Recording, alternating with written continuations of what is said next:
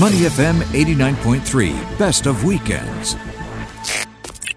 Here in Singapore, we are very fortunate to have a senior research fellow at the Tropical Marine Science Institute at NUS, Dr. Neo Mei Lin. Uh, she is a researcher of giant clams, is the first Singaporean to receive a prestigious fellowship from the Pew Charitable Trusts. Mei Lin, welcome to Money FM Weekend Morning. So great to have you on with us. Right. Good morning, Glenn. Good morning, Neil. Hi. Sorry, I was completely I've forgotten to mute myself. It's Unmute no myself. we understand you, you just settled your young toddler. You said we're all parents. We completely empathise. Mei Lin, uh, it's it's great to have you on. And, and, initially, I saw your story you. in the Straits Times uh, a couple of weeks ago with all these beautiful pictures mm-hmm. and everything. And, and, and tell us about your research. Uh, you know, why is it important? At, at first glance, people may be like, giant clams. Why are we studying giant clams? What do they have to do yeah. Uh, with anything? Yes. Why why is this this important work? Right. So I think to give a little bit of background, like what giant clams are. So it's as its name suggests, they are are like really large uh, shellfish species. The largest species can grow up to one and a half meters long and weigh over 250 kgs. Wow. So these are very impressive and magnificent uh, looking shellfish on the on, on tropical coral reefs. Mm. Um, so when I first started my work, uh, I was very focused on l- looking at experiments uh, and and also understanding how the organisms interact with the environment and vice versa. How does the changes in the environment affect them uh, as little larvae, as uh, little miniature clams, as, as, until they grow a little bit older as well. So I think it was really through that research um, I started to ask myself that same question that you asked me is why should we care about them? You know, why why does it matter to preserve them? Uh, and and so that got me on my journey to to uh, understanding uh, like what are the different roles that they play on coral reef ecosystems. Uh, and to our surprise we actually find out that you know um, they, they do serve many different roles on reefs. So they are mm. food sources for a variety of uh, reef animals. So some of the more interesting reef animals that you might want to uh, know is like you know the octopus has also uh, been recorded to feed on them uh, fishes with jaws, you know, very strong jaws. They're able to, to chew and, and bite. Uh, and and also uh, sea turtles have been also seen to nibble uh, and, and small fishes as well. Um, and also because they're so big on these, uh, you know, they they function like you know condominiums and HDBs in Singapore, where you know you have little critters living around them and also living inside their body as well. Yeah. Uh, and and Hmm. So, so you know, very interesting uh, lifestyle. You know, despite being sedentary, uh, despite being completely sessile at towards their adult life, not so they don't move around very much, but because they are such uh, strong features on the reef as well, they also become useful indicators of how the reef is doing uh, as as the years go by. So you, so it's a bit like a beacon of uh, you know how, how the reef and environment is doing. So if hmm. they are doing well, they're growing well, we can make that inference that the coral reef environment is also good. And Mei Lin, as we celebrate Earth Day this week, Singaporeans should be proud of the fact that we actually yeah. have them, didn't they? These giant clams, 1.2 yeah. meters in size. I myself have gone out before with the wonderful Hantu bloggers and yeah. I and I've yes. I've snor- block t-shirts. There you go. There you go. I saw that, and I've yeah. written about them, and I've snorkeled around uh, Pulau Hantu, and we have yeah. these giant clams, don't we, around yes. our neighbouring islands. Yes, I think it's a so interestingly, you know, having studied for almost ten years, um, I still meet people who like uh, you know, they don't believe that we mm. actually have this really amazing animals back just, you know, in our backyard.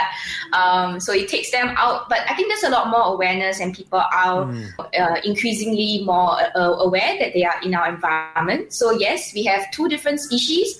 Uh, of, of course, over the different, uh, over the years, uh, we have lost species as well. So we, we actually started or as, as far back as the literature goes, uh, in my research, uh, we used to have five different species, including the one that's uh, one and 1.2 meters long. Uh, but over the years, uh, you know, they, we have different impacts. You know, from overfishing by the early coastal uh, communities, you know, who rely on them as a source of food, as well as over time, you know, with the changes in the environment, development, and and and mm. you know, because we are also like a very uh, predominant pot at that time. Uh, you know, we've lost some species because of habitat and habitat loss as well. So today we can still find two of them, not in great numbers, uh, but I think one thing that my, my colleagues and friends like to laugh at me is that I, I actually know every single clam on our reef. so it's a bit like a HDB. I mean, I guess it's like on a Singapore island version. Uh, but, you know, we have a GPS coordinates for every single individual. Wow. And my little clam just decided to join us as well. Perfect. And what's her name? What's her name? Ada. Ada. Oh, beautiful. Can I say hi, Ada? Yeah. Those of you who are not on Facebook Live, the lovely little Ada just showed up in her pretty pink dress, uh, which is yeah. just fine with us. She's welcome to stay with us. Absolutely. Uh, we're speaking with Dr. Neo Mei Lin, a senior research fellow at the Tropical Marine Science Institute at NUS. 34 years young. That's not a secret, so I'm not uh, speaking out of school here. You have come so far in such a short amount of time, including this uh, being named a fellow by the Pew Charitable Trust, along with eight other scientists around the world. You're given 150,000 US dollar grant to study. How important is this for you to get this to get this uh, accolade by the Pew Charitable Trust? Yeah, I think like compared to many of my peers, you know, having may not be 15 years of research and and, and work, uh, maybe may not be I hopefully everyone can still hear me. Yeah, uh, you know, yeah. we all have kids. So it may not be. so it may not be very long uh, compared to some of my colleagues who have been in conservation for a much longer period of time. Mm. Uh, but I, I do like realize the challenges of having to do conservation work as well. Uh, with with you know particularly on su- focusing on such a very sp- niche and specific group of animals as well. Uh, and you know they are as, as, as iconic and charismatic. I think they are. But, but it's not necessarily to a big group of people as well. Yes. You know, given that coral reefs, uh, big, large, more charismatic and cute-looking animals. They, you know, they attract more funding, they attract more attention. Uh, you know, for, for good reasons as well, and I and I don't deny it as well. But being a champion for the less charismatic but also equally threatened species, I think is very important as well because every individual, every organism uh, has a function and a role in the ecosystem as well. Mm. And being able to have this opportunity invited by the Pew Charitable Trust to submit an application and be competing internationally for this uh, fellowship uh, was was definitely an experience uh, a, a, great experience for me. I think it, I would say that it's my first time, um, you know, one of my first, uh, actually first time uh, clinching something that's uh, international based. I have been writing grants, uh, and and this is the first one that that is re- recognizing it at an international level as well. so so I'm really glad, you know, there is that. Um, um, acknowledgement uh, of the work that I've done so far, as well as the potential that my proposal has to improve conservation of the giant clams and particularly in uh, for the region. Wonderful, Mei Lin. Let me ask you. Let me ask you why you're. And kudos yes. to you for doing all of that with that child on your lap. That was amazing.